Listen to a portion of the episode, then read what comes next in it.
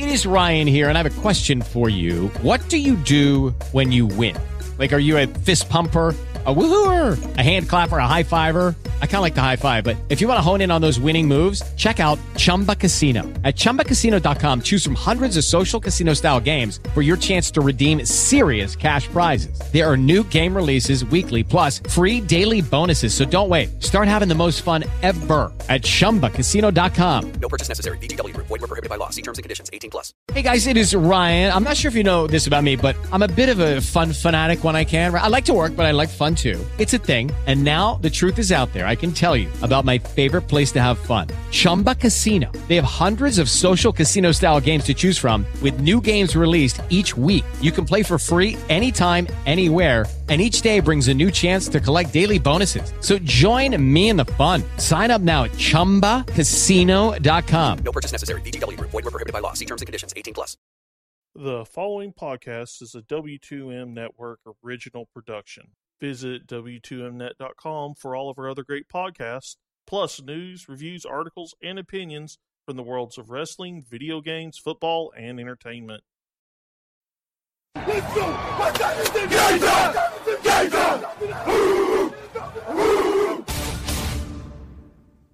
It's gonna be a football game tonight now. No doubt. It's gonna be a football game. Here. Okay. I, done been here before. All right, let's go, baby.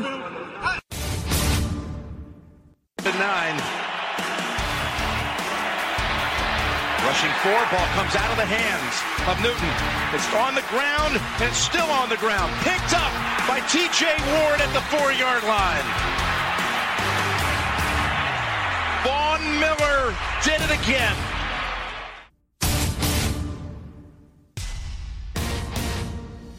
Watson. Touchdown! Hunter Renfrow. Little man makes another enormous play. One second remaining. Ladies and gentlemen, football to the max. Your host, Sean Garmer, Gary Vaughn, and Randy Isbell. Hello and welcome to our Super Bowl 51 preview edition of Football to the Max. I am your host Sean Garmer and Gary, Mr. Gary Vaughn is here with me as well.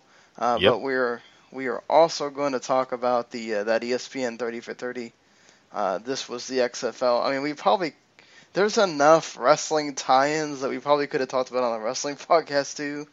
Uh, but that would have also required Paul to watch it, and so Gary and I both watched it. We're going to talk about that, and uh, you know, just kind of talk about both these things. We're not going to really cover news that's not pertaining to that game because we are uh, right now on the East Coast. Officially, it's it's now Saturday, so um, early in the morning on Saturday, but still uh, you know, I think news that's not pertaining to that game is kind of unnecessary at that point. point, and it's also the last game of the season, Gary. I mean, Yeah. man, it's it's two this this 2016-17 season is now going to be in the books after Sunday. Well, exactly, and it's amazing. Uh, the season has just flown by. It just seems like to me we were just talking about you know each team and you know what they were going to be doing this season and going through all those interviews, and then the next thing you know, it's the end of the season, and I'm like, boy.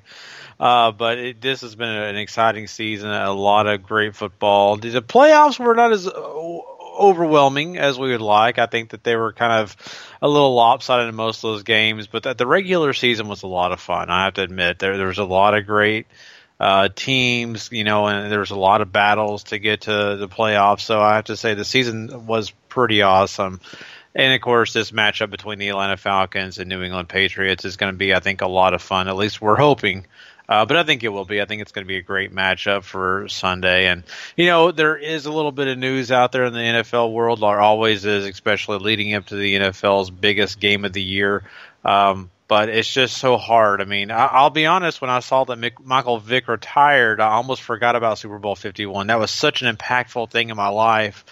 Um, not really. Uh, I just that's Hey, such come a, on now. We both love dogs, but I, I feel like I feel like honestly, like to me, to me, I feel like look, I love dogs. I hated it. I have my dog sitting there. My dog sleeps next to me every night. You know, uh, but it's. I mean, uh, I, I have to fight between you know my my daughter and my.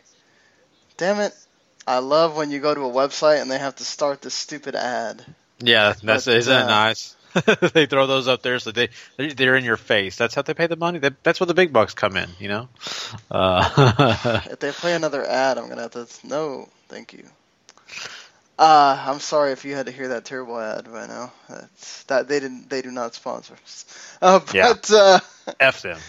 uh, stupid uh, Ford trucks. No, I'm. Uh, so Unt- unt- until they pay us, then we're happy. We love Eh, Ford. exactly, exactly. Uh, Ford is great if they want to pay us. But uh, anyway, you know, I feel like he paid his debt to society. The guy, we have not heard anything bad about him since then.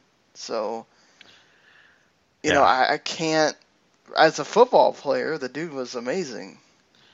I have nothing against him. I was just, I honestly was just making the joke that, about the retirement. I wasn't even thinking about the controversy at all. Honestly, it, it was just the fact that you know you get a, uh, leading into the biggest game, you have guys you know doing things like this. This happens in all sports. Well, yeah, Marshawn Lynch right after the game last Yeah. year. Yeah, they try to steal the show, right? They try to uh, steal a little, uh, you know, limelight so they can get it on them. And so I always think, you know, you could have waited till after the Super Bowl. Did you really want to do it, the, you know, right before the, Like but, the weekend of, you know. Yeah, but I, I think that's what their agent probably wants them to do, so they can be on, you know, the other shows. Like, oh, you were Super Bowl Fifty One and you retired. Hey, come be on our show. So, um, but anyway, uh, but no, it, uh, just taking all that away, I, I just uh, this is going to be an exciting weekend. I'm really looking forward to the game, and uh, you know, I think we're going to try to talk about some of those NFL honors. You know, and I, just kind of would like to go some of those categories and kind of break down, you know, what we think could happen, who could win these categories, maybe who me and Sean kind of think deserve to win, you know, and so th- this is going to be exciting. I think it'll be kind of fun to talk about too. So we we got some big stuff to talk about. Yeah, that, I mean, I, I do want to say that once again because uh, we're having this on a Friday, Saturday morning. That you know, Randy usually works, but he's also been sick. Um, him and his wife, and I don't know if his uh, his son have also been sick. So, you know, it it wasn't something we could do the the day before. Uh, so unfortunately, he won't be here with us again. But hopefully, once the off season gets going, and I think at least for a little while until the draft, we're probably going to go back to doing one show a week. So um, I, I don't know exactly when that's going to start. Obviously, we'll still have our review show, uh, which what am I doing? we may even do it on Sunday. You know, who knows? Mm-hmm. you know, like Sunday night or something like that, just to get it out there. But uh, especially since the game is during the day, it's not like you know eight o'clock or something. Uh, I did I did want to talk to you about this because this is uh, I I was listening to you know I I listened to various podcasts about various things to, um, throughout my day and you know Roger Goodell had his press conference uh, that he always has Super Bowl weekend or whatever. And one of the things he talked about was they're actually considering taking away one of the commercial breaks, Gary. Like What? Wow. Yes, from next year they're going to take away one of these commercial breaks. So like they may even take away the 2-minute warning just to to not have that extra commercial break. And I think they're going to take away the commercial breaks um, from the uh, the commercial breaks away from the ones that they do like between the kickoff and the that first play of the drive, which they've been doing less and less anyway. Like now, I think the first couple of drives they don't do that. They just go straight to the the next the, the first play of the drive. So for me, I love it. Anything that makes it to where I don't have to sit there and wait through a commercial is great. So Yeah, I mean, I agree. I mean, it's interesting to me that they would do that only because of the fact that the NFL is all about revenue. And sure, you know, the game is awesome and it's entertainment for fans, but at the end of the day, the NFL is there to make the money, and that's the, that's their big goal here to get as much revenue as possible. That's why it costs so much for Super Bowl ads and all that. I'm a little bit shocked at that that they would want to do this, but I'm not going to complain if I get more football instead of having to sit there through you know another 30 to 60 seconds of whatever commercials that they want to do, and then you know the minute and a half of commercials I have to watch in between the two minute breaks and all that. So I, I just want to sit there and say that I do appreciate that, but I mean, I I really wonder if it's really going to make people think anything different because as as much as uh, they could work, I think they got a pretty decent formula the way they already have it. I mean, you usually get a commercial after a score, two minute warning, of course, you know, leading into halftime and all that. So they have a decent formula here, and it's also a formula I kind of think that you know. If you're watching games too, it kind of gives you a chance to go to the bathroom, go get you a drink, and things like that. So um, that's appreciated as well. But yeah, I mean, it, I guess it kind of helps speed up the game you also have a lot of people who get a chance to just you know sit there and enjoy it rather than having to you know wait through tons of commercials. So it, it's cool. I think it's a good idea, I guess. But I'm a little shocked about the revenue. You'd think they'd want that revenue. Yeah, uh, I agree with you. Everything's about advertisers and everything is about oh, what can we do to get more money from those advertisers because everything's going the way of let's I don't want to watch commercials. I don't want to do this. And I think the NFL just is they finally seen what everybody else is seeing, right? Their ratings went down. Mm-hmm. And so they're going, what can we do to lessen ratings? Well, one way you can do that is prevent people from switching the channel because the game's still going. You know, you're not going to go to so many commercials, so less chance for them to switch over to something else. And, I mean, that's. Okay, round two. Name something that's not boring. A laundry? Ooh, a book club. Computer solitaire, huh? Ah, oh, sorry, we were looking for Chumba Casino. That's right. ChumbaCasino.com has over 100 casino style games. Join today and play for free for your chance to redeem some serious prizes.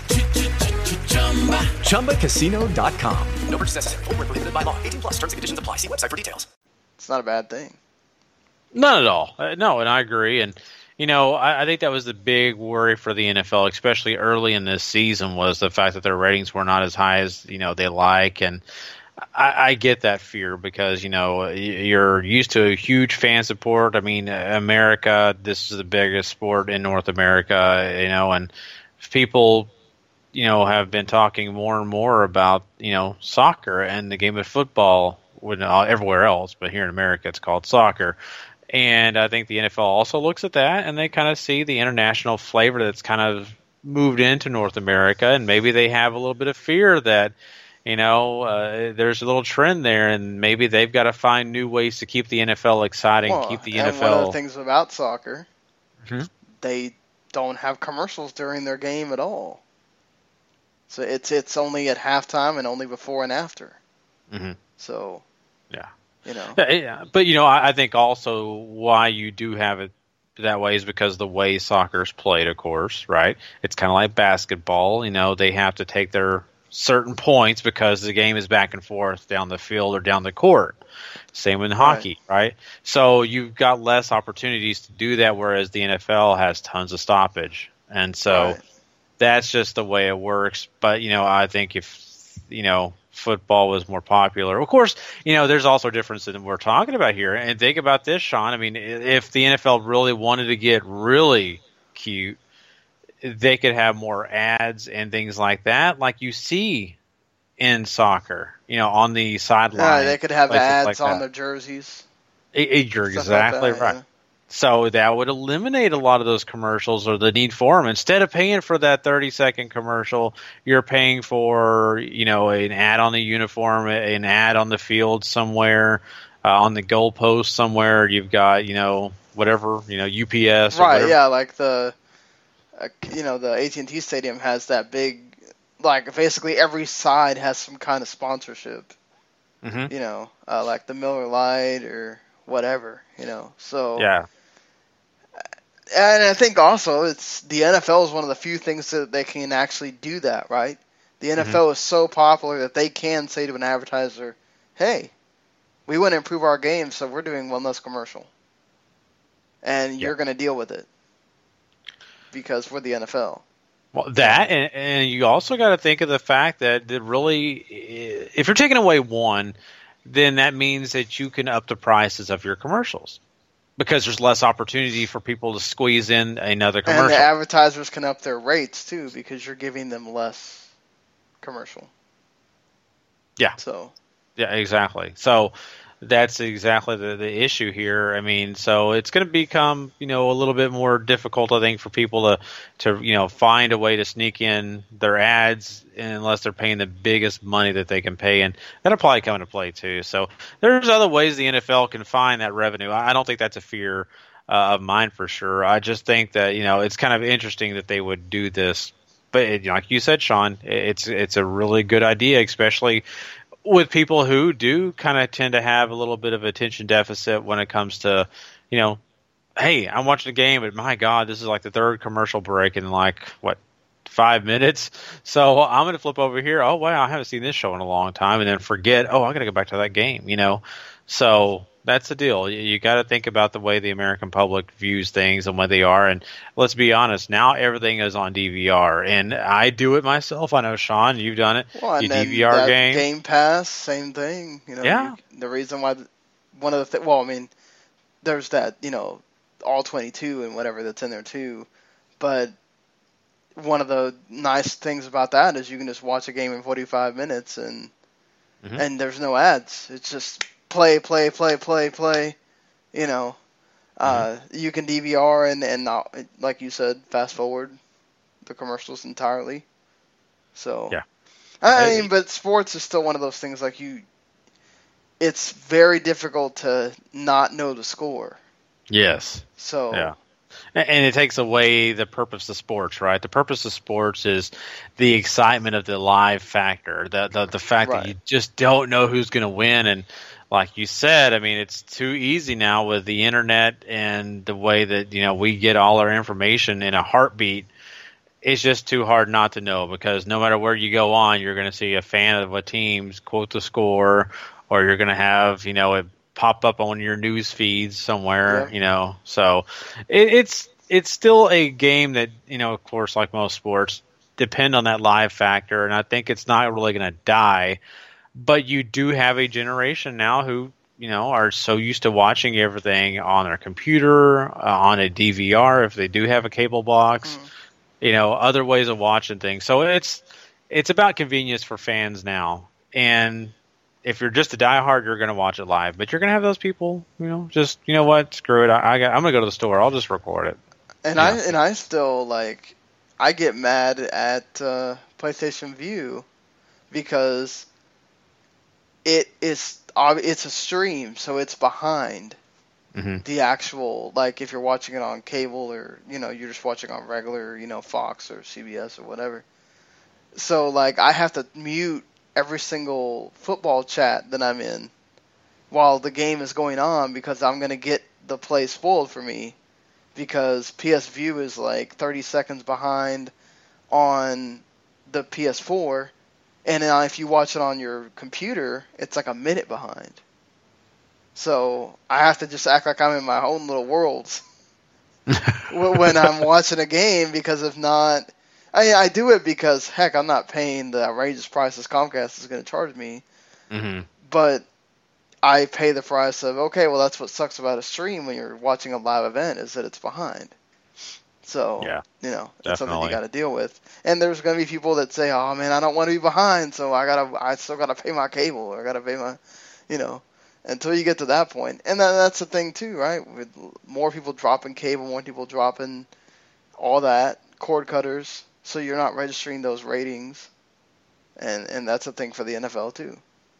Yeah, and I, I want to bring up something to you as well, and this is kind of interesting to me because we're talking about you know recording games and all this kind of stuff and revenue. we were just having this conversation last night about the fact that we have noticed that you know now Super Bowl commercials are being leaked. Now you can go ahead and watch them before you even watch the Super Bowl itself. Oh, and they're not even leaked; like they're just put on the internet on purpose so you can Yeah. watch them. So Like- if, if well, you know, and that's fine. The company pays for it. If they want to put them out early, that's fine. But you know, my whole thought process on that is, you know, the NFL really, uh, you know, that they want people to watch, and you know, the commercials are such a huge part of the Super Bowl. It- It's, it's. I hate. I'm not being, you know, uh, not trying to be, you know, critical or anything, or be like a 1950s, you know, guy. But you know, from one of my personal experience, my wife is okay in football. She knows football. She, but she's not a diehard. She's not going to go Right. into this game and just be all on her edge of her seat. She's going to be chatting with her friends while I'm watching the game. And She's going to want to watch commercials, though. That's the one thing she's going to want to Mhm. watch. And there's other people like that. There's even men out there who just want to watch commercials. They're like, I don't care about stupid game. Or the You Lady know, Gaga halftime show. Exactly. And you know, in fact, you know, we know the NFL has basically come out and say that's for the female audience. That's not for the male audience. The, the halftime, why they have Beyonce and they have these, it's really for the female audience because they're the ones who love this stuff. There are some men who do too, but it's a majority, uh, I think, uh, of females who really appreciate the halftime show. So oh, I'm getting what I'm a long way of getting to this is. I'm a little surprised the NFL is being like, okay, yeah, do these commercials. I, I think that this is a whole spectacle, and I'm a little surprised that people, especially with the company, I know that they want to throw out those commercials, but man, if if I'm paying that big money for my ad to be on the NFL's biggest stage, I want that to be the debut of that commercial. I want people sitting in their seat, focused and, and excited about watching it. That way, they talk about it at the water cooler. That way, my advertisement lives on. Sure, they can do it for the Super Bowl. I still feel like that's kind of interesting. Yeah, I mean, and they get put into like YouTube playlists the next day, or or on all on Hulu or whatever. So it's not like you can't go watch it the next day. Why have them? Why put them out beforehand? I mean, I've watched it once. I'm not gonna be excited to watch it again. Mhm. You know, I can already just click on as many times as I want to watch the thing. You just gave it to me. So I, I agree with you. I think that stuff shouldn't be put online for people to watch. It should just be where you're watching it and you want to watch the whole time because you might miss a funny commercial or something. Yeah, see that's the thing. I mean, I, I, now the NFL is never going to do this. This is something just idiotic, and, and this is just me, who is not involved in that world. But I, I would almost be like, I'm the NFL. If you want to have a commercial with us, fine. You can spend as much money. We want your money. We'll take it. But when you sign a contract for us to do a commercial with you, you know, there's an exclusivity contract where you're going to have your commercial during our game. You're not going to put it anywhere else. That way, we all get the focus. You get the focus. Our game is helping your ads, and your ads are helping our league. That way, that they can kind of do that. And I know that may be ignorant for some people, and maybe just ignorant theology. But my thought process on that is keep them exclusive. That way, people are definitely watching the product. That way, the NFL is not just getting some of the ratings; they're getting a lot more ratings. They're going to get a big rating, trust me. But I'm just saying now, like Sean just pointed out, if you don't even care about watching the Super Bowl, you don't have to to watch the commercials. The next day, there's those YouTube channels and all that. You could just sit there for hours and watch it, and you're you know completely happy all day. Whereas people actually sat down and watched the game, saw them too, but you're doing it without the game. So Okay, round two. Name something that's not boring. A laundry? Ooh, a book club. Computer solitaire, huh? Ah, sorry, we were looking for Chumba Casino. That's right. ChumbaCasino.com has over 100 casino style games. Join today and play for free for your chance to redeem some serious prizes. ChumbaCasino.com. No purchase necessary. Where prohibited by law. 18 plus terms and conditions apply. See website for details. Hey guys, it is Ryan. I'm not sure if you know this about me, but I'm a bit of a fun fanatic when I can. I like to work, but I like fun too. It's a thing. And now the truth is out there. I can tell you about my favorite place to have fun Chumba Casino. They have hundreds of social casino style games to choose from, with new games released each week. You can play for free anytime, anywhere and each day brings a new chance to collect daily bonuses. So join me in the fun. Sign up now at ChumbaCasino.com. No purchase necessary. VGW Group. Void were prohibited by law. See terms and conditions. 18 plus. Uh, so, you know, we'll get to uh, talk about the game in a little bit here, but I think before we talk about the game and those awards, I think we should talk about the the ESPN 30 for 30. The this was the XFL.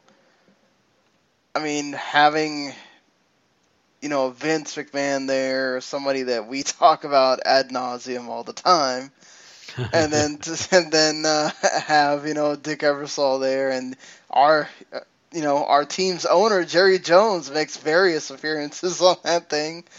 Uh, I you know I mean uh, both of us were obviously we were watching WWE at that time, and also just knowing that was going on, and then big football fans watching the XFL.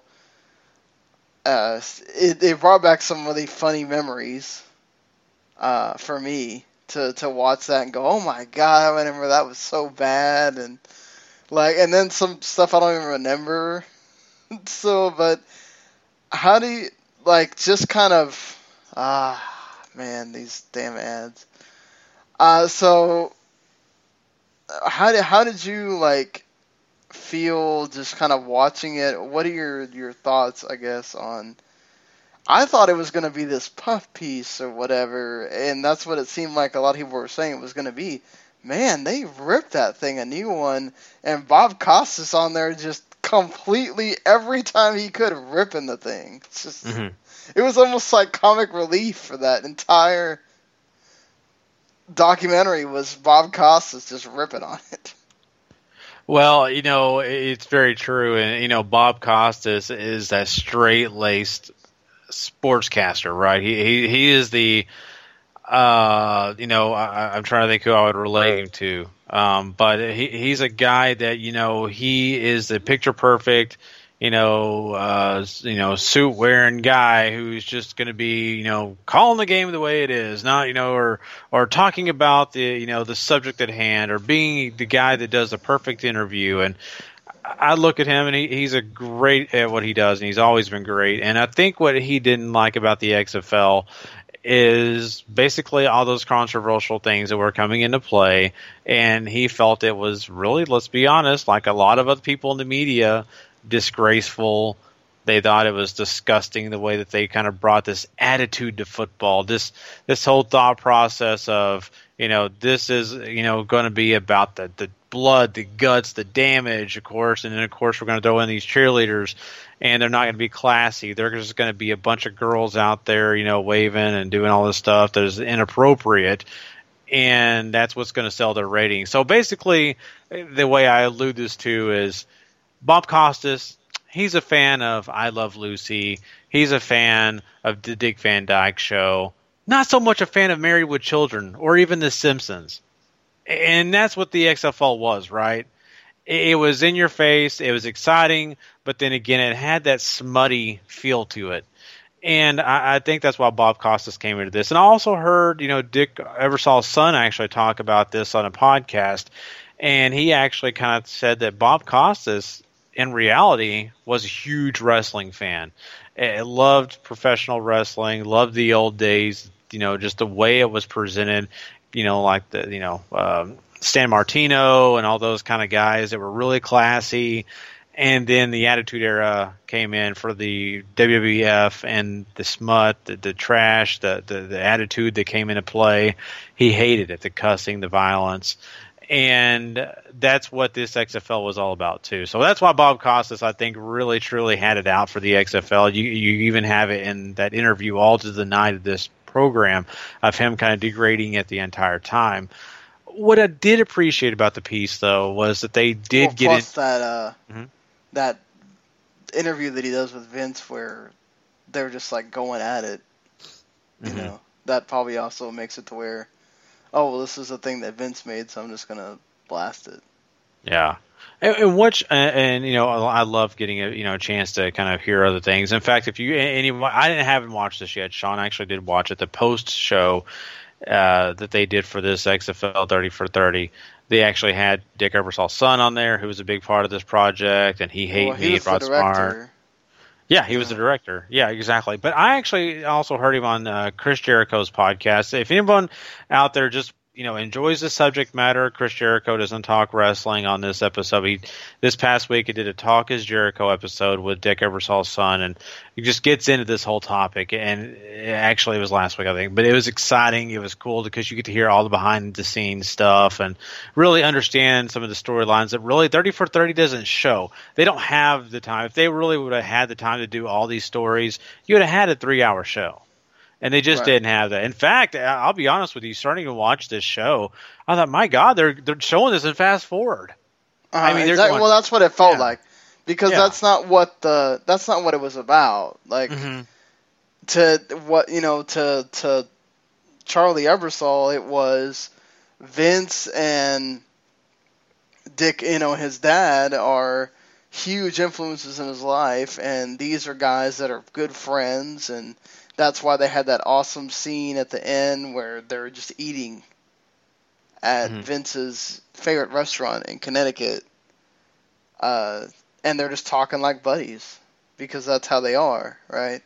And that's kind of what this was about. I mean, you know, you can laugh about the whole, oh, Vince bought out WCW and then he he united the world of wrestling. I don't, I don't think he united anything, but uh, you know, that's different podcast for that. But I mean, just for me, I it, it- I agree with you. I felt like we're watching fast forward, but honestly, like, what are you gonna do? Like, go through every week's games and Yeah. and talk about how they how bad they were? I mean, like I Yeah, I mean, not all of them were bad. They were getting better as it went on, but I mean, No, you're right.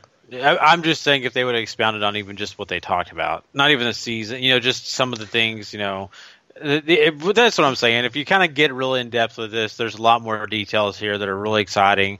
Uh, they really did talk about the controversial thing, and I'll just throw this out there. Uh, Charlie actually talked on Jericho's podcast about the fact that there are some controversial thoughts about why you know that second game, the big highlight game, had to go be blacked out because someone didn't actually plug up the generators in the truck, and someone had unplugged the, the they plug. forgot to put gas on the generator. Yeah, they forgot to. There's two generators actually, and they didn't put gas into either of them. And there's a plug that runs for the truck into the LA Coliseum, and that plug was unplugged. Someone had unplugged it.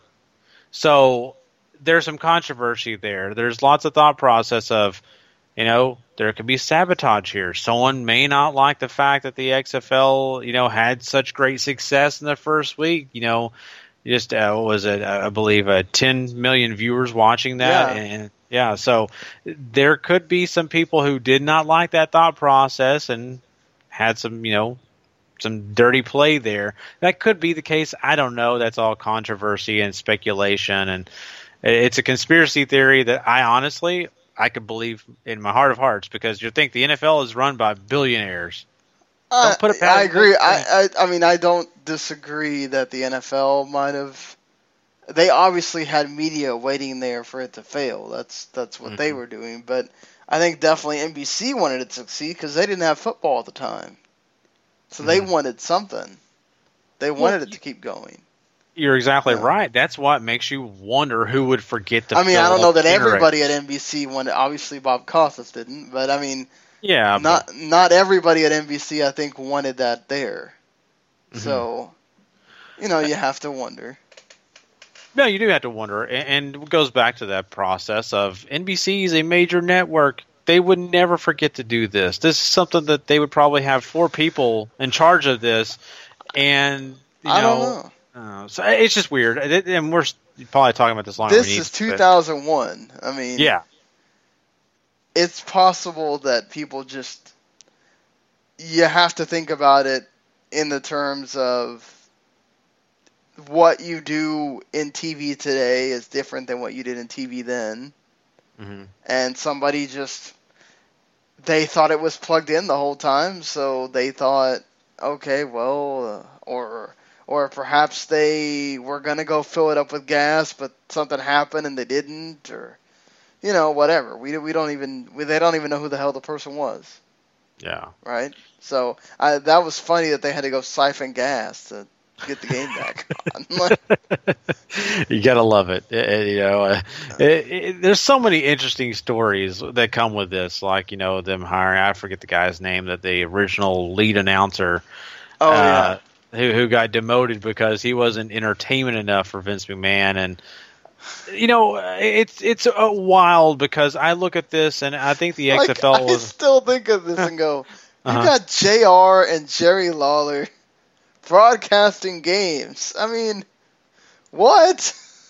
well, you know, ba- see, and this is the thing. Well, and- but Jr. did do Falcons games and stuff like that. I'm not. I'm not hating on Jr. I'm just saying, No. like, God, you got the Monday Night Raw crew doing football games. I mean, that's the thing is the XFL was meant to be more than a wrestling fan's destination for football. It really was. Right. But let's be honest, uh, wrestling at that time was huge. It was a giant industry at the time because WWF was rocking the entire world. And I think that there were a huge audience that were watching wrestling to come into play to, to watch the XFL. But they were trying to strive for more. I do think that the mixture of a guy like Vince McMahon, who is all about doing what is necessary, being as controversial as he can to get ratings, and then you have a guy like Dick Ebersol, who's always been there doing things the classy way, the way that the suits like to do it, the, the way it needs to be done when it comes to being, you know, upstanding. And those two guys are really good friends. They they do a good job together. But I think in the mixture of their process, I think it affected the football league. I think it affected everything that kind of surrounded it, and, and I think that you know it was a little too maybe a little too messy because of that fact. I really do feel like that. You know, Dick Ebersol and their team brought some great features that now we see in the NFL. They showcase this on this thirty for thirty. You know, the the the cam on Yeah. the wire and all that. I mean, that was all the XFL. We don't think about that, but the XFL brought a lot of things that you watch your yeah, NFL the Sky games. Cam, the Yeah. the mic and the players, Mm-hmm. the mic and the coaches, the having interviews with the coaches right there when a game is over or in the middle of a game. I mean, they don't do it in the middle of the game. Uh, that's something the NFL, yeah, at halftime. Uh, you know the the locker room access that you get now that you used to not get. I mean, you're still there's certain things about the locker room you're not getting at all unless you're Mm-hmm. following it locally. But you know, the Yeah. the thing is, all a lot of that's XFL.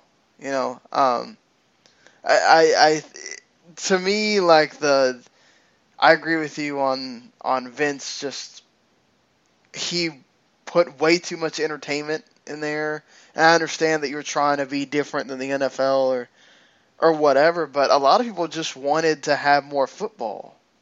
And they would have been fine with more football it being good and that's what I'm watching. The problem was that you had so many gaffes and errors and uh, and I think with the thing with the cheerleaders, I don't think really was that bad in 2001 because we're looking at WWE was making hand over fists with treating women that way Mm-hmm. and, and just being that being crude like that on their television and and a lot of things were like you know Jerry Springer all that stuff. So I don't think that that hit it hits more now right? When I looked at it I'm like oh my god that's terrible. That's the worst thing they did on the XFL was all that stuff about the cheerleaders. Uh, you know I do think that you you know they should maybe get something. They should be a little bit more than just uh, they're there and that's all they are but Mm-hmm. still, I mean, you're the camera is up the girl's skirt and Yeah. in their chest area, or we're gonna go in the locker room with the cheerleaders, or the the oh, we're gonna tell the players that they should date the cheerleaders, and that totally seems like a Vince thing. but uh, you know, I just Yeah. I don't.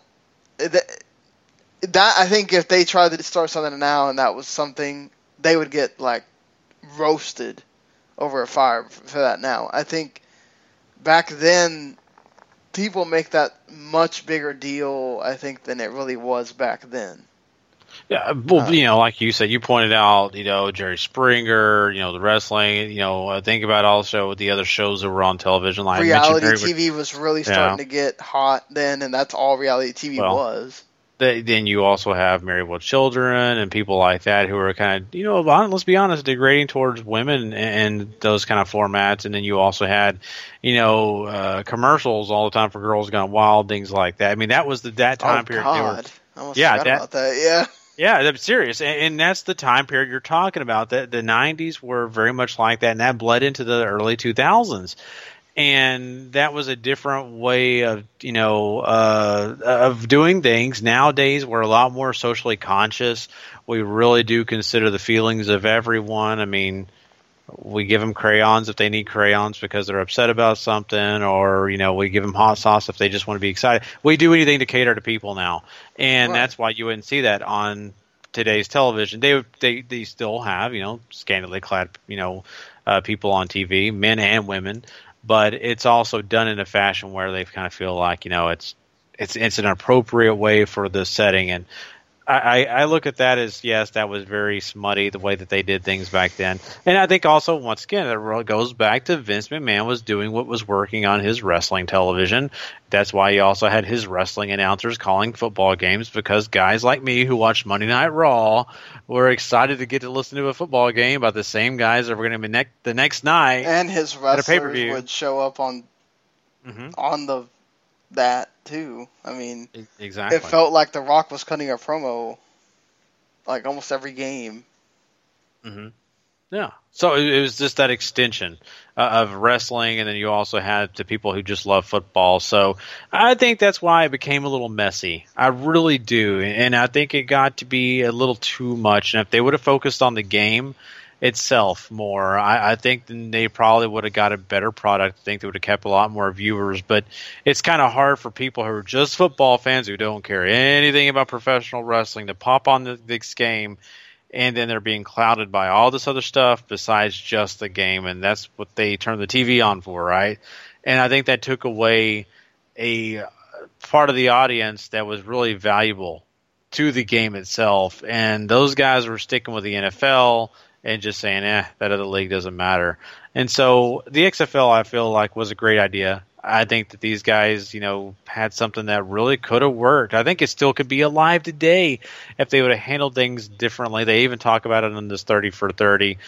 I do like the fact that Jerry Jones does come into play and talk about the, that the league was a good idea. He kind of gives you an idea that, you know, hey, he was for it and he's an NFL owner, you know, and he's a guy that's a major influence in the owners' meetings and things like that, and especially in the NFL. Uh, he's a guy who innovated a lot of things in the NFL itself. He helped the NFL NFL Network. the NFL Network. I mean, he helped. He's actually part of the reason that they didn't have sports or the NFL on NBC because he said, "Oh, we'll just get Fox," and uh, things like that. So it's really cool to see an NFL owner stand up and say the XFL was a good idea because this is a guy that should know. And uh, I think that you know it is sad because you know you also gave those players that didn't get to you know move on to the NFL. They were getting a chance here in the XFL, and they were getting a chance to make really good money because the XFL was paying more money than the arena leagues were paying. Uh, making, I think they were making a little more money, than I think the CFL may have been paying at the time.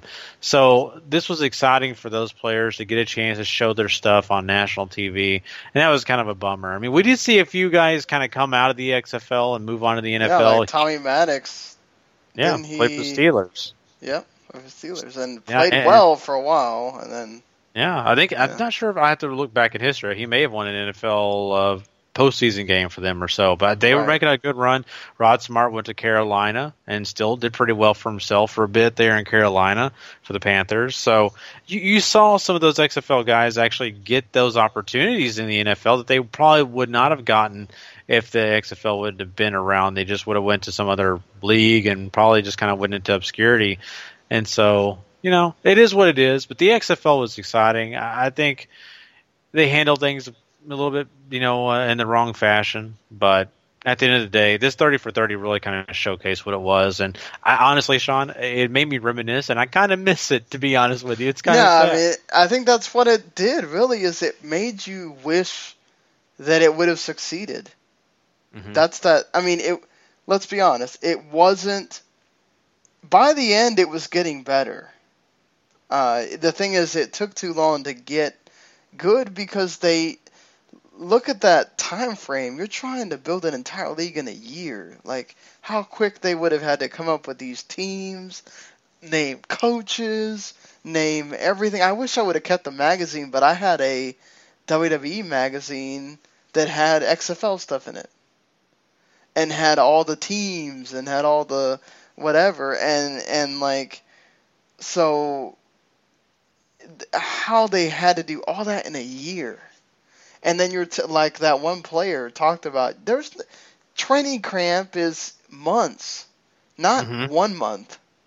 You Yeah. know, and then you do two games, two preseason games, and it's not like every team gets two preseason games. It's two games, period. It's like you can't you can't expect them to, and then you have to adjust to the rules and the stupid. I- The scramble thing was dumb because it got so many people injured. No. You Sixty I, I get it. I get it. They were trying to be different, but that was one of the dumbest things. Like, how could you think that running full speed to go get a ball, like it was a fumble, and you're not going to get hurt? Like, you Mhm. haven't even gotten into the flow of the game yet. At that point, you you're hoping that you stretched enough. I just, yeah, it doesn't make sense. I mean, like the um, I do I do wish sometimes that they had the whole like you could actually be running before the play started. Remember that? Like you could be Oh, in yeah. motion Mhm. while the before the play even started, so that you could get like a head start on on the defenders or whatever.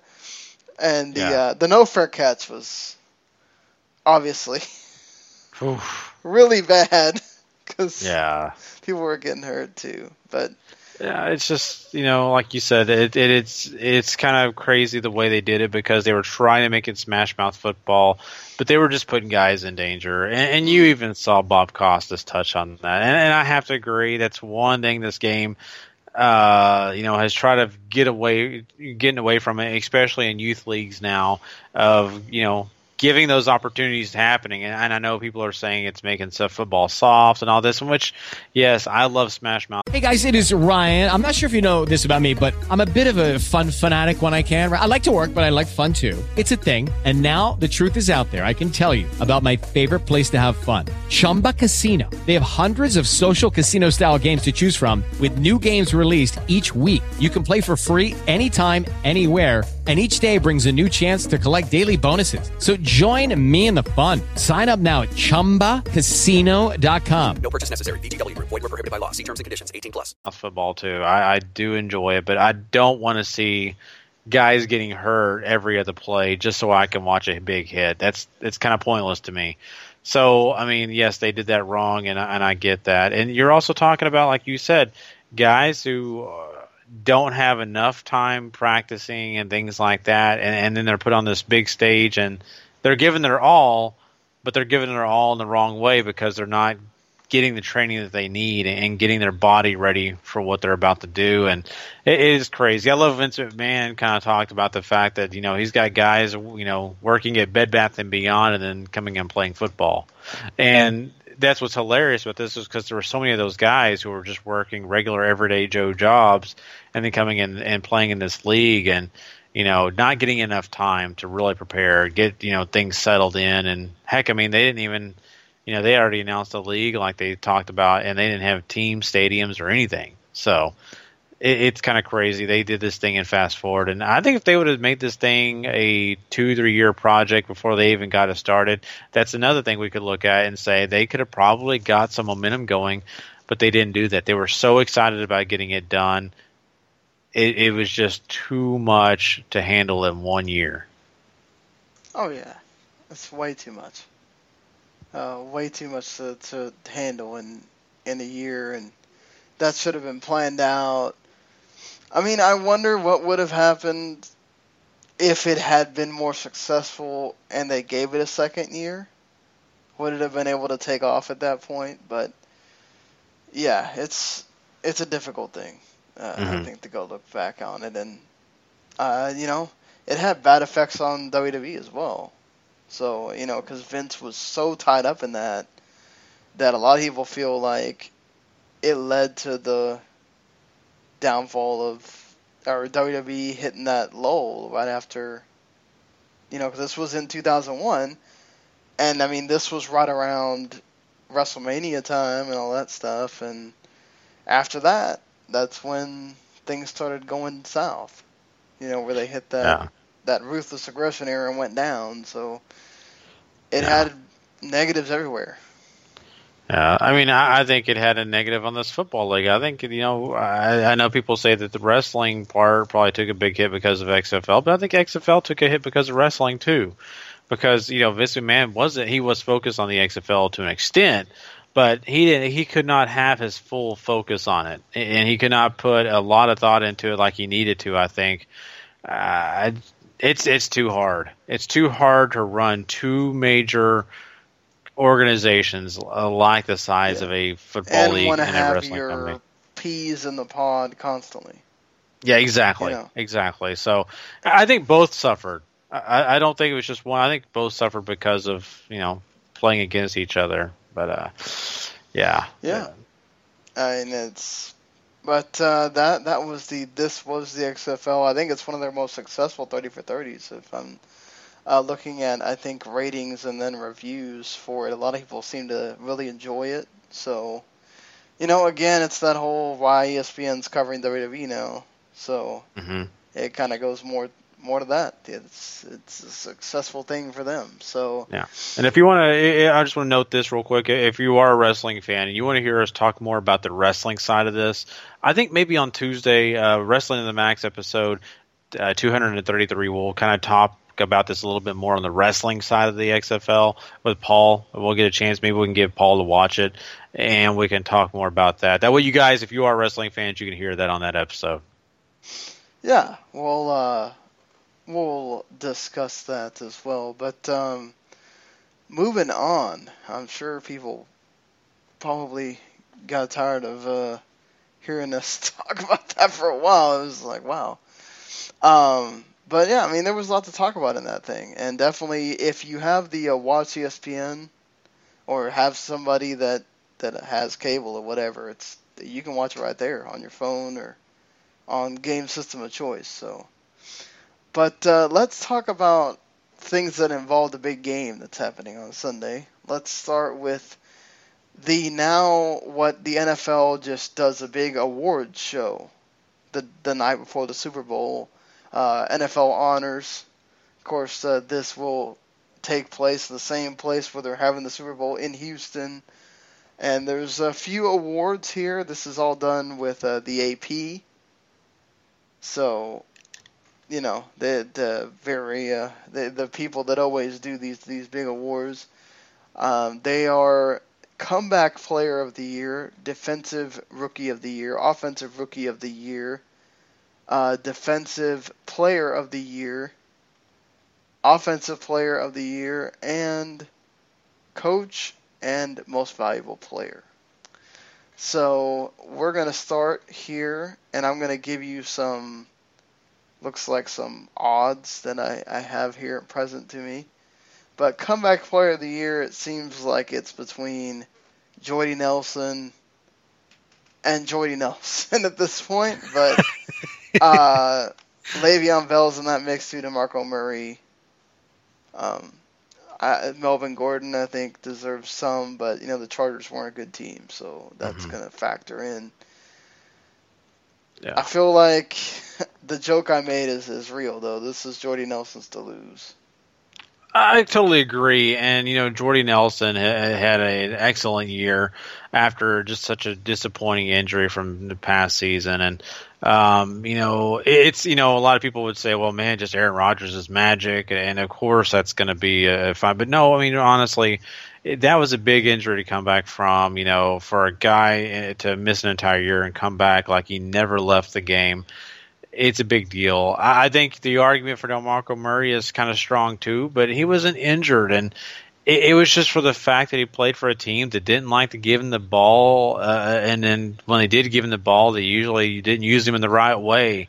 So sure, he had a great year. He did a good job running the ball in Tennessee. I, he was, I mean, Matt, trust me, I, I was a big fan of his work this year. But I just like you, Sean. I, I think that Jordy Nelson is just too good this year, and just man. Uh, and I'll say this: for him to play in that conference championship game with another big injury involving his ribs, that just shows you this guy's heart, and it shows you that man, he's an awesome player. Yeah, certainly. I mean, he had to come back from a big injury. He took some time to get to adjust and get into it, right? I mean, he wasn't mm-hmm. right off the bat great again, but he got better and and then he was a huge part of the Packers, you know, getting to the playoffs and and making the run that they did until they were ousted by the Falcons. So. Mm-hmm yeah, I definitely think Jordy Nelson's probably getting this, even though I think from a football player's perspective, you know, Le'Veon Bell definitely deserves uh, some votes because he is fantastic, and you know, very much like Jordan Nelson. It's not like they were bad. It's not like they were true comebacks. Like they were just had bad years and then came back to be good. It's that they were injured Mm-hmm. And then you know, of course, Bell played three less games than every than you know everybody. So uh, to to be able to do the things that Le'Veon Bell did, I think needs to be recognized too. Uh, so moving on to our rookie offensive rookie of the year, I think this one's pretty much sort of in the bag here. Uh, Zeke for this one. Uh, I think no doubt offensive rookie of the year. Yeah, I think Ezekiel Elliott is a big, you know, uh, name you got to throw in that hat. I think you know his teammate Dak Prescott has also been thrown in that mix, uh, being you know one of those guys. Who else do they have in the odds? I'm really they curious. Jordan Howard, but it's like really low. Jordan Howard and Michael Thomas. You know, Jordan Howard running back for the Bears and mm-hmm. Michael Thomas for the Saints. But yeah, it's pretty much between Zeke and Dak. Yeah, and you know, I mean, it's hard to argue with either of those guys. I mean, you know, my personal wish is you know Ezekiel Elliott could win MVP and then Dak win offensive year. That way, that they both get something out of this. But I think you're right. I really feel like Ezekiel Elliott, you know, coming into this game and then leading the entire league in rushing, it's a big deal. It's a big part of the offense, and um, so yeah, I, I think we're going to have to agree. I think Ezekiel it'll probably win, but Dak Prescott definitely deserves some love too. Well, you know, LeSean McCoy says that Zeke is like fifth or sixth apparently. So. Oh wow. You know, running back in the league, he LeSean McCoy says he is number one. Oh well, yeah, of course, yeah, yeah, that's right. I mean, the, the guy. Well, yeah. I mean, it's hard to argue with LeSean. I mean, he he played terrific, and again with the you know that Bills. It, it, it's good to have some ego when you play a game like the NFL. So it, I get, I, I get it. You know, he thinks Le'Veon Bell thinks he changed the entire game of football. So, yeah, sure, okay, we'll go with that. You know. yeah, I mean it's it's interesting to hear some. You know, these guys take on things, but. Uh, defensive rookie of the year, I think it's Joey Bosa, and there's no question after that. Yeah, who else do they have on this list? Jalen Ramsey is the closest. And then uh, Deion Jones for the Falcons, the linebacker, Leonard Floyd, and Noah Spence. Uh, yeah. But they're way far, you know. Uh, you know, uh, they had some, you know, good names here, and Noah Spence was one of those players that you, you kind of feel bad for because he kind of came on in spurts, and you think that he could have really done something this year. Uh, that's one that was kind of disappointing. I felt like he Not was going to mention Joey Bosa lived up to the the holdout. Yeah. Exactly, and you know I badmouth that guy so bad. I, I all just, of us did. I oh well, I just had so many terrible things because I did not like the attitude. But man, whew, he just came in and, and, and lit our, a and fire. our good friend Rochelle also had plenty to say about him too. Yeah, yeah, you're right. And you know what? Now I'm probably pretty happy about uh, Joey Bosa right now. So I, I think that you know he definitely did what he needed to do, and that was prove everybody that he was worth the money, the time that it took away from everybody's attention for the, the team. But wow, he he's got to be the guy. I don't know who else could have been that guy. Yeah, I mean he was he was pivotal in that Chargers offense.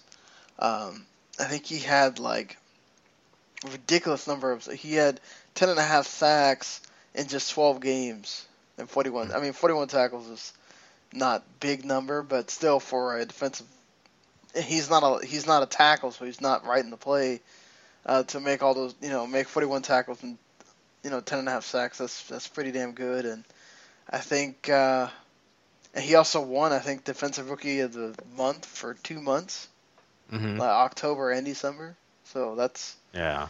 that's pretty amazing, and I think definitely it's like him, and it's no question. Yeah, I agree.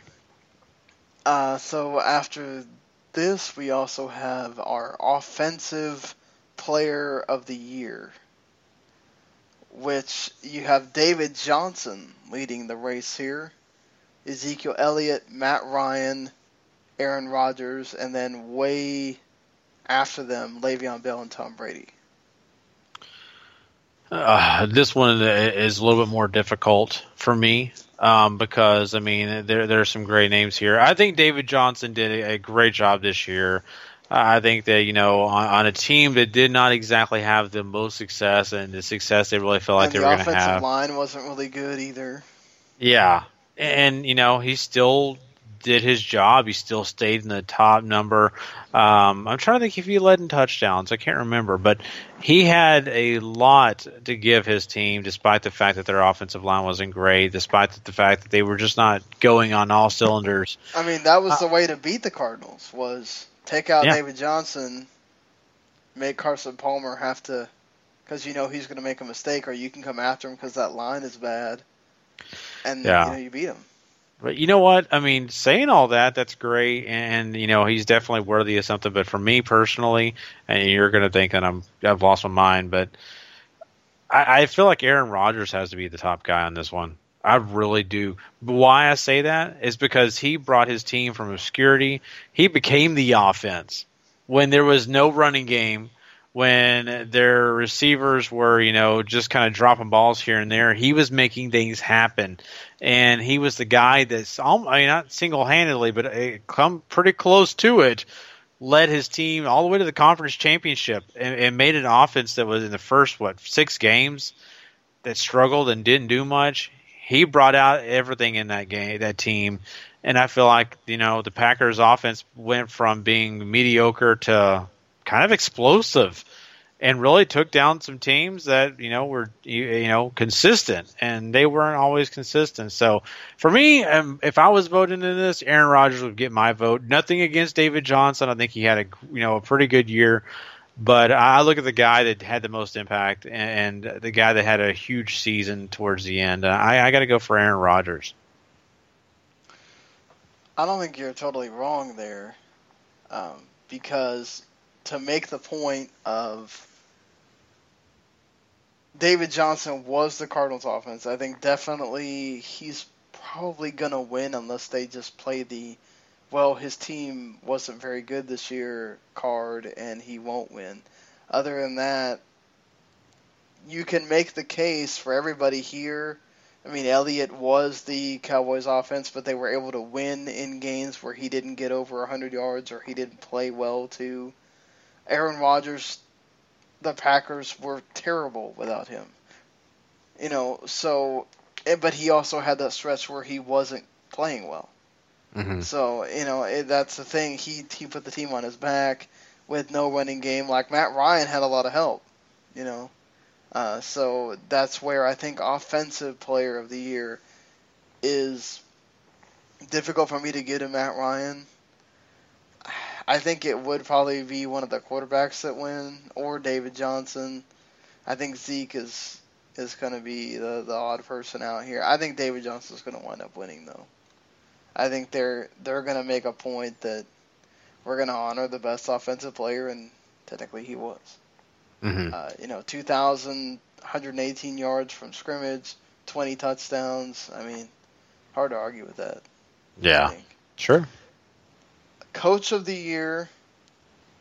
I think. I mean, they have some people on this list here, but Bill Belichick looked great. What he did with the Patriots without Tom Brady going three and one, and but the Patriots are great every year. I think we need to put that in perspective. Of I think that's going to be taken into account by the AP, and I think he's not going to win. Mm-hmm. Uh, I think to me, three three coaches on. They also have the Giants Ben McAdoo, but the Giants. I I think for me it's between Falcons Dan Quinn, Raiders Jack Del Rio, and the Cowboys. You know Jason Garrett. Mm-hmm. The odds I'm seeing is Jason Garrett apparently is number one on that list, and they did come. I think they had the worst deficit, four and twelve, to be thirteen and three, even though they obviously you're not supposed to count what they did playoff wise. Here, I mean, it's hard for me not to say coach of the year to the team that's in the Super Bowl right now, and, and Dan Quinn. You know, especially after that collapse they had last year, but it's not like they were bad last year. Mm-hmm. You know, uh, the Raiders have been steadily improving, but uh, Jack Del Rio wasn't the coach last year, right? So, or was He was. he? He was. So, I mean, they were steadily improving under him already. The Cowboys just had an absolutely terrible year, and then they turned it around completely. So, you know. Yeah, you know, this is you know really difficult because I think you know those three guys definitely all have reasons to be up in that upper echelon for this, and I, I think Quinn, man, I mean, he he built a team, he's gotten them to this point, and you know. During the regular season, I mean, the Falcons were just really hard to beat. I mean, they were that team that everybody looked at and said, "Wow!" I mean, these guys came from being okay to explosive and he's starting to kind of build on the defense. Of course, he is a defensive minded coach, so you got to give him love. I, I think you know you also Jack Del Rio did the same thing. I mean, he's really taken a team that was you know not really good to. Wow, I mean they were one of the odds-on favorite, you know, moving uh, and you know trying to get to the playoffs and all that. So I give those guys credit, you know, and, and people will say well, you're a homer, but this isn't about being a homer. I think Jason Garrett really has done an excellent job. He, he had to help motivate a team that was in the dumps, a team that lost their starting quarterback in preseason and had a rookie quarterback to deal with during the regular season and was able to motivate him, motivate the rest of the team, a, a really honestly a young team into the situation that they got to and that was a 13 and 3 record and that was a big deal and I feel like you know he's got to get some credit somewhere, and I really feel like he does deserve it. He may be the odds-on favorite for everybody else, and I think for myself he has to be. Um, you know, so I don't know. I, I just look at that, and that's a big deal to turn your team around with your starting quarterback being injured. It, it's a great motivation uh, for players if your head coach is really beside you the entire time, and I think he was. Certainly. Uh, so I we move on from there to the defensive player of the year. Um, let me see who they have on this. Uh, they have uh, Aaron Donald from the Rams, who certainly I think you got to put in that conversation. Vic Beasley, Von Miller, Khalil Mack, Landon Collins. I want to say, as a Cowboys fan who had to watch him many times, Landon Collins to me was absolutely amazing this year. Uh, totally just unexpected for him to be a, such a pivotal man at safety, and I think he probably. I don't know that you know how much the name of Von Miller or you know Vic Beasley being on a Falcons team that to the Super Bowl is going to matter, but I think if we're being fair here, Landon Collins with 125 tackles, five interceptions, he was constantly around everything. Man, it's hard not to go with him. I totally agree with you, and I'm, I'm, you know, uh, I was a little surprised. I thought you might choose Vic Beasley, which I think had a great year. He he did a lot to help the Falcons on defense, and uh, just so impressive.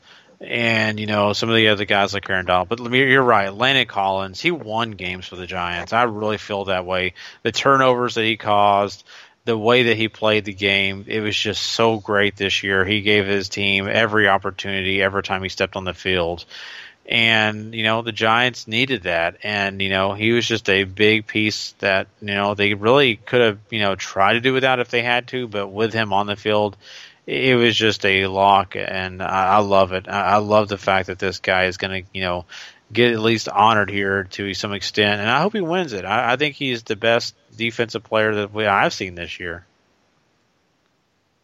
Uh, totally agree with you on that, and not that any of those any of those guys I think is deserving. Obviously, Aaron Donald was probably the best defensive player just based on what he did this year. Um, but I would I I had to throw my hat in the ring for Landon Collins. And finally, we get to the most valuable player. Matt Ryan is at the top of the list. Then you get Aaron Rodgers, Tom Brady, uh, Zeke, Dak, Derek Carr, and Le'Veon Bell. I think had Derek Carr been healthy um, at the end there, and the rate. I mean, I know it's a season, but that kind of the, the I mean, what Derek Carr did with the Raiders, I think, is tremendous. I think it's going to get overlooked here with all the other players being here. I think yeah. you have to give Tom Brady props. He didn't play in four games. He came back and he was tremendous. He was ridiculous. You know, Aaron Rodgers, what he did as far as carrying the team on his back and running the table and all that, that's probably going to factor in. I just feel like Matt Ryan's going to be the guy that wins this thing. Yeah, I think we can agree on that as well. I look at Aaron Rodgers as being a huge name that should definitely be in the mix for this, and you know he just man, eh, just the talent that he has, the fact that he was able to put his team on his back to to lead them into the end of the season and be successful.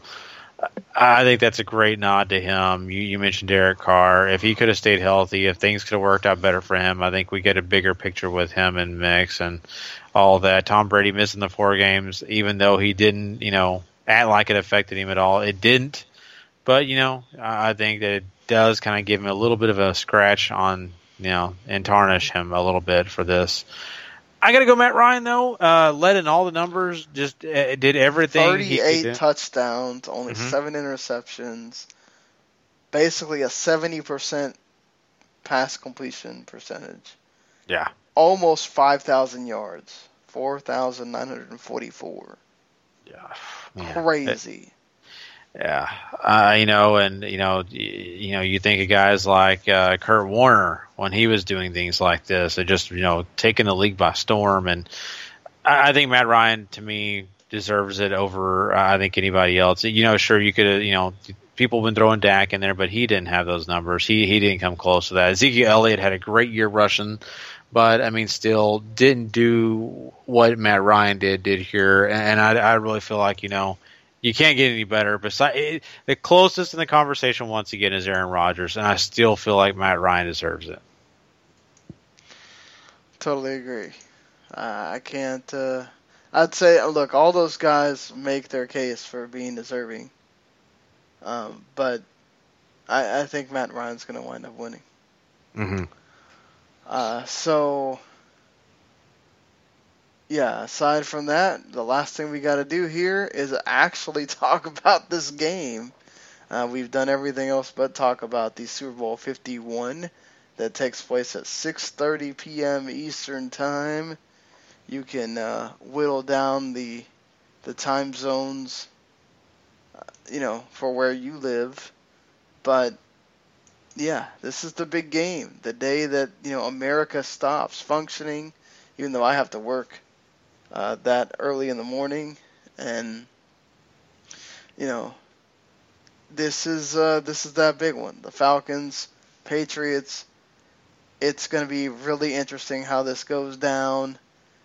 I am uh, super excited for this game. You are as well. I know many people haven't even. There's some people that just don't even care too. You know, it's it's uh, amazing to me that um, people aren't more interested in this just to see if there's going to be if the Falcons are going to be that team that takes down the Patriots or if this is the Patriots' uh, big last hurrah or whatever. Mm-hmm. But you've got two quarterbacks here that are great, and Matt Ryan and Tom Brady. You've got a young coach and a very experienced coach in Bill Belichick, who, when he has time to break stuff down, no man breaks things down like Bill Belichick.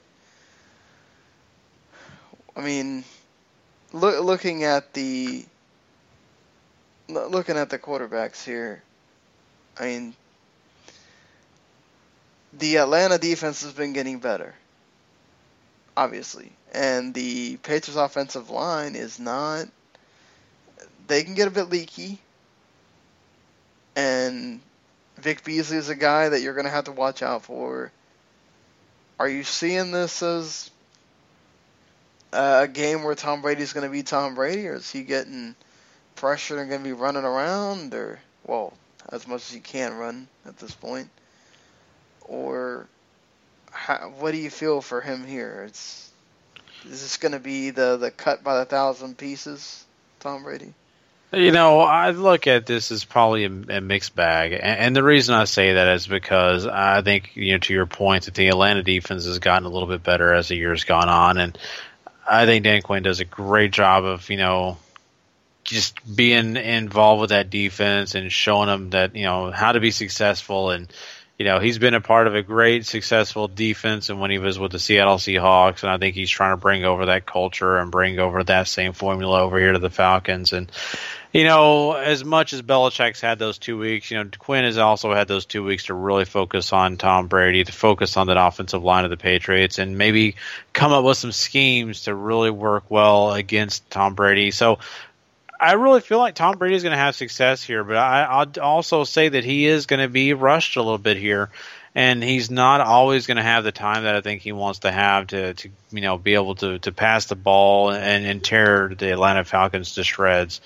So I look at it as kind of a mixed bag. It'll be a, you know a situation where sometimes he'll have all day, and then sometimes he'll have about two seconds before he gets hit.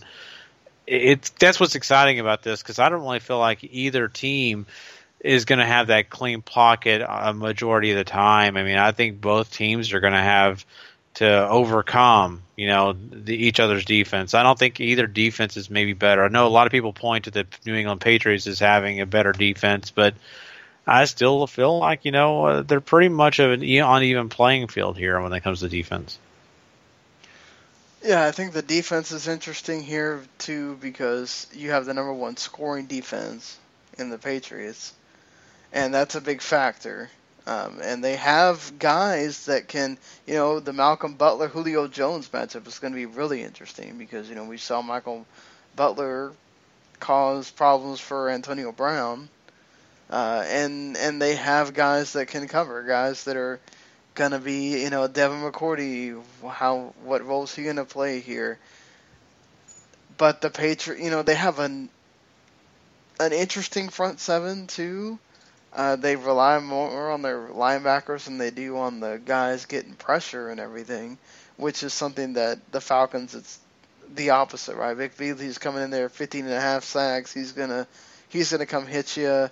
You know, Keanu Neal, he's gonna hit you at safety. Are they gonna be able to do the same thing against Tom Brady? That's I feel like you know you got to watch out for that Falcons defense and in this game here if you're the Patriots. But the one way you solve that, which Tom Brady has no problem with, is getting the ball out fast. Mm-hmm. So is he going to be able to? And uh, let's look at this too: is that both of these teams really do sort of mirror each other in the way that they each have. Like you know, we talk about the dual tailbacks, right? For the Falcons, you know, Devonta Freeman and or Devontae Freeman and Tevin Coleman, but you know the the Patriots can counter with LeGarrette Blunt and Dion Lewis, who you know come back from injury and basically they almost saved him for the postseason pretty much.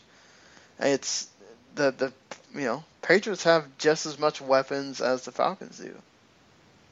Yeah, I totally uh, agree with that assessment because you know we keep talking about you know uh, the fact that you know you look at the Falcons and their explosive offense and Julio Jones and everything he does and just that entire receiving corps. It's just it's exciting. Uh, Taylor Gabriel. I mean, he's a X factor that you just got to watch out for at all times. And then of course you go back to those running backs, Tevin Coleman, Devonta Freeman they all are going to give Matt Ryan a great opportunity. But on the other side, you do have New England who has a Hogan, who also has a Floyd, who also has, you know, those running backs that you pointed out that just are always available at any time. And then, you know, Martellus Bennett's going to be a big factor in this game as well for the Patriots. So they kind of mirror each other. They they've just each of these teams have those weapons that you've got to watch out for. You got to be careful of, and I think that's why it's going to be a more exciting game than people really think. I've heard people say it's, it's going to be a lopsided win for one team and or, or the other, and I just don't see that. I think this is actually could be a really exciting game. I mean, we could be seeing a shootout here because I think both quarterbacks that we're seeing eh, have so many options, so many different things that can come and play for those guys where they can be successful. I think that's what's really cool about this matchup. Yeah, can the you know Patriots stop that dual attack of the Falcons? Because either one of these guys can get involved in the passing game too. Is Malcolm Brown going to be big on Julio Jones or not? Are they going to have to wind up giving Malcolm Brown cover, which leaves you know like a Taylor Gabriel or uh, you know uh, Austin Hooper, the tight end, who's going to be vital, I think, in this game. The Patriots have been sort of fine without Gronk. You know, could this be that game where they feel the not having Gronk thing? You know, because he's such a game changer for them when he's on the mm-hmm. field. Mm-hmm. It's uh, yeah, that's, that's going to be interesting too. Exactly, and you know Martellus Bennett can try to fill that void, and you know he does a pretty decent job, but he is not Gronk. We know that. I mean, we've seen the difference between both those guys, and as good as Bennett is, he's definitely not a guy like Gronk. So it, it could be a big factor here, and it could give you know the Atlanta Falcons a little bit more of an edge on defense, uh, but I don't think enough to really warrant anything major. You know, I you know once again you you look at the way that the New England Patriots and their defensive backfield, and they're going to do a, a pretty good job on Julio. We already know that Julio Jones is going to be pretty much taken out of this game unless Julio becomes a major superstar, Superman, whatever you want to yeah, call see, it. That's the and, thing is like, who mm-hmm. is that person to take out in the game? right, for the Falcons yeah. because that's what Belichick specializes in is taking out your guy. Well, okay, if you're going to focus on Julio Jones, what are you going to do to combat the the the running backs? Yeah. Well, I, you know, I think the running backs too, but I also look at the fact that I think really Belichick's going to say, "Come on, Sanu, give me your best shot. What can what can Sanu really offer? Can this guy really do it by himself with Taylor Gabriel? can he do it? And that's they're going to be testing. They're going to test those waters and say, can a, a, guy like Hooper is he that good of a you know tight end? Can he really do his job to the full extent? That that is exactly what New England wants to do. They want to basically they want to come out there and they want to squeeze off any offense, and that's the best way is by isolating out Julio Jones, taking away the biggest X factor on this team and then making some of those other young stars step up, making that running game have to step up and you know take advantage uh, because of the fact maybe the passing game is not working out like it needs to. So I, I think that's what Belichick does best, and that's the reason they are successful is because they find ways to squeeze out offenses at their best points. Yeah, and that's the for the Patriots. They're going to have to figure that out because no one's really been able to stop that passing attack of the Falcons. Mm-hmm. So it, are they going to be that team that does it? It's it's difficult, but I mean, again, if I'm putting my faith in anyone to know what to do, it's Bill Belichick, right? I mean, yeah. this is just another game for Belichick in a way. I know it sounds weird to say that, but I mean, the, the guy's been here enough. Hey, this is, you know, there's no nerves. I don't think for him in this game. I think he comes in just games plans the way like he always does. Whereas you got a guy like Quinn who has been to a Super Bowl, never been the head coach, but he's been to a Super Bowl Mm-hmm. and has won it. But I mean, there's still a lot of pressure on him. This is all you know. Now it's not about oh, I'm here to help support you know Pete Carroll. Now I'm here to support you know the guys who are going to have my job on the line if I don't win this game, and of course if I don't be successful next year. Well, you So- know, I, I think nobody really expected the Falcons to be in this game, right? I Well, no. think- uh, Yeah. Uh, so I think perhaps you know there's pressure always, but I think the one person that probably has the most pressure is Matt Ryan. He's the guy that he proved it this year in the playoffs. I've been just as good. You can depend on me in the playoffs.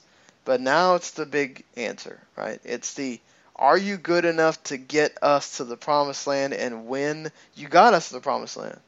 Can you win the big one? That's the the thought on Matt Ryan. Okay, great. You surpassed everybody's thoughts now of you got us here. Can you win it? And you know you have a guy on the other sideline, Tom Brady. He's done it four times. He's gonna be looking for his fifth one. Can you get him that one? hmm Yeah, and, and that's going to be a big deal here, and you know that's going to keep the Patriots in this. This isn't just you know, I make the you know the comment that you know this is just another game for them, which you know compared to other teams, this is. But on the other hand, you know there is a lot of riding when it comes to you know this is a- another way for Tom Brady to cement his you know role in history for the NFL and who he is, and you know his legend could be marked here. You know, it's a big deal. You know, he wants to win that fifth one. He wants to be, you know, uh, just like you know uh, Charles Haley, a guy that you know has five different rings. You know, so I, I think it's you know be something that's going to be important to the Patriots. I don't think they're going to take this game lightly. I just feel like they're going to have a better comfort coming in. You know, they've it's been there, done that kind of thing. Whereas you know, you got a Falcons team who this is brand new. This is something they're going to walk in and they're you know they could get overwhelmed by the energy, the excitement. You know, and trust me, we've heard of players playing a little too hard, right? Guys playing a little too fast, getting a little too excited, and then screwing up early. And that's one thing I'll say: the Falcons cannot let their nerves get a hold of them because there's one team that you can't let have momentum, and that's the New England Patriots. You know, it's going to be very difficult to hop back in a game if you let the Patriots come up and you know score on you two touchdowns or ten points, and then you're fighting to come back because there's nobody better at stepping on your throat than Bill Belichick. Ain't that the truth? But uh, now we just gotta make that prediction. Uh, you know, I, I'm personally, I think this is going to be a really exciting game. I, it's going to be a real big disappointment for me if we come into this game and in some way, somehow, both teams are better on defense than offense, and it ends up being a 13 to 10 game. I think that would be a huge disappointment. I, I feel like we are getting get to the upper 20s, maybe even the early 30s in points uh, for each team. And I think that it's going to be, you know, a showcase of who can outlast who. You know, maybe the last defensive uh, possession here for whatever team, whoever's on defense, they're going to have to stop. Turnovers, that's going to be Yeah. huge in this game for two teams that are offensive minded. Mhm. Whoever, you know, you get one or two turnovers for the same team, that could be catastrophic here. Exactly. You know, and a lot of people use it. What I'm using terminology is, well, whoever has the ball last is going to be the one who wins the game. I'm looking at this as whoever's defense is on the field last, and who can ever make that play, whoever can ever stop that third down before you know getting into field goal range, things like that. That's who's going to end up kind of win this game because I think both offenses are going to be fine. I think they're both going to have success here. It's about the defense. Whose defense can be better in this game? That's going to be the big key. I'm going to give it to the Falcons. I know a lot of people are voting Patriots. I know. I get it. Trust me, I understand just like everybody else. Bill Belichick is a genius. He knows what he's doing. He's had two weeks prepare. I just kind of feel like there's something special about this Atlanta Falcons offense. I feel like there's something that's just not unstoppable, but there's something about them where they are so comfortable in their own skin that they're probably ready to come into this game and just get back on fire and go down. And I, I think the Patriots are, you know, a really good team. I've just been praising them over and over again. But we've seen in history they're not always winners. They have lost in Super Bowls, and they have come in a Super Bowl undefeated and lost it. That's the way I look at this game. They're very beatable. I'm going to give it to the Falcons here. I think it could be even just a one point game. I think I said 27 26. That's why I'll go Falcons. I'm going to say 34 31. Patriots definitely going to be a close game. You know, I think it does come down to the who has that defensive, you know, possession, who has the the least amount of turnovers. If you have a turnover in a very crucial moment, is that going to be you? I feel like, you know, the Patriots can weather that storm. I don't know. I want, you know, I'm going to go with the experience here of Patriots have a lot on the line here too. Um, you know, they want to complete that season and stick it to Roger Goodell with the deflate gate and all that stuff. You know, Falcons are coming in here, happy to be here, kind of thing. They've been tremendous this season. They've had a tr- you know tremendous playoff run.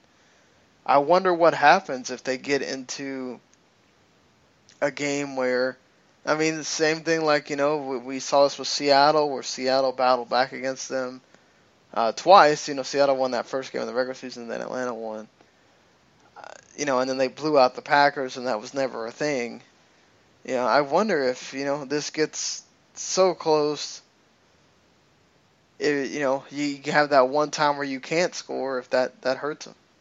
And uh, I'm going to go with the Patriots because I always believed, I always believed that you know the way that they play, you can always count on them for something.